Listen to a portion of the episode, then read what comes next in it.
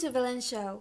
Today I'm going to be talking to an important character of the Enlightenment, Thomas Jefferson, who was born in Virginia.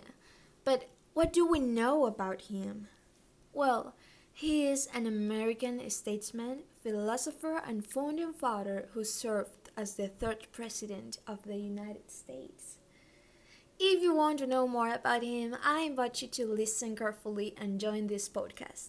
Let's get started.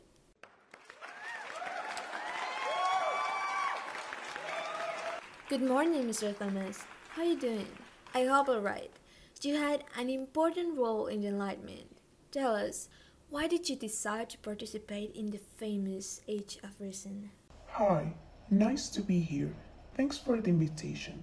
Well, I decided to participate because I think it was an important era when people started to think differently and change the way we live today. That's so interesting. Could you tell us more about your idea of the Enlightenment? Well, in fact, at the beginning of this era, I had no idea what enlightenment meant. But since I'm part of it, I think it's a good way to improve and grow as a citizen leaving aside the traditional thinking you know. Oh, I have heard that the idea of the government changed. You, as the third president of the United States, tell us more about it, please. Sure, it's an interesting question, actually, and all the movement was especially based on it. My principal idea was to establish a federal government of limited powers, so I designed a national capital and a federal district. Also, the church was separated from the state. I didn't know that.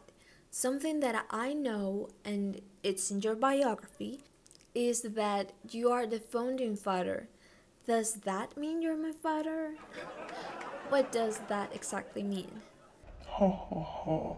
No, haha, it's no that. But I wish you were my child, but no, haha. Founding father means that I and many others, like military leaders, rebels, politicians, and writers, we all played a part in forming a new nation and hammering out the framework for the young democracy.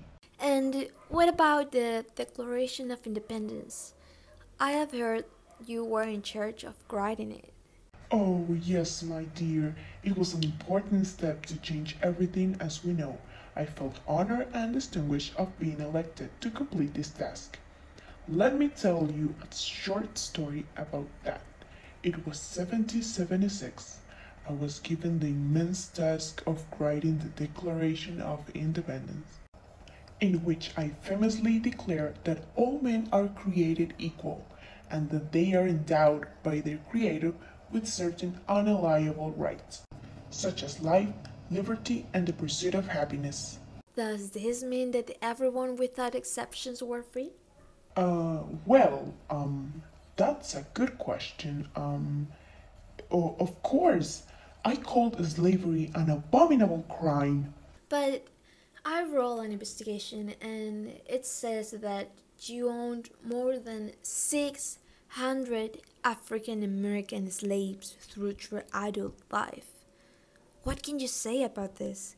It's against of what you quote of all men free and stuff. Oh, well, uh, you got me. uh, um, even though I consistently spoke out against the international slave trade and outlawed it while I was president.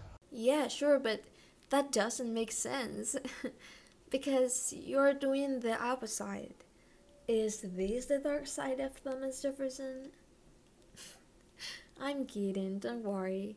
You don't have to talk about it, but maybe you should deeply think of having slaves. Promise? Um, yeah, of course. I promise. Don't don't worry. I'm I'm gonna let them free. Uh, that's a fact. I swear. I swear. This is an interesting fact. You are founding father, but people also call you founding foodie. Tell us this exquisite fact.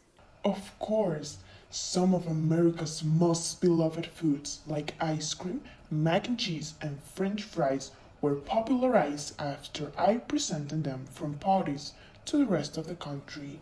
That sounds delicious. Actually, I'm a little hungry. Why don't we close this meeting and go to eat one big mac and cheese? Excellent idea.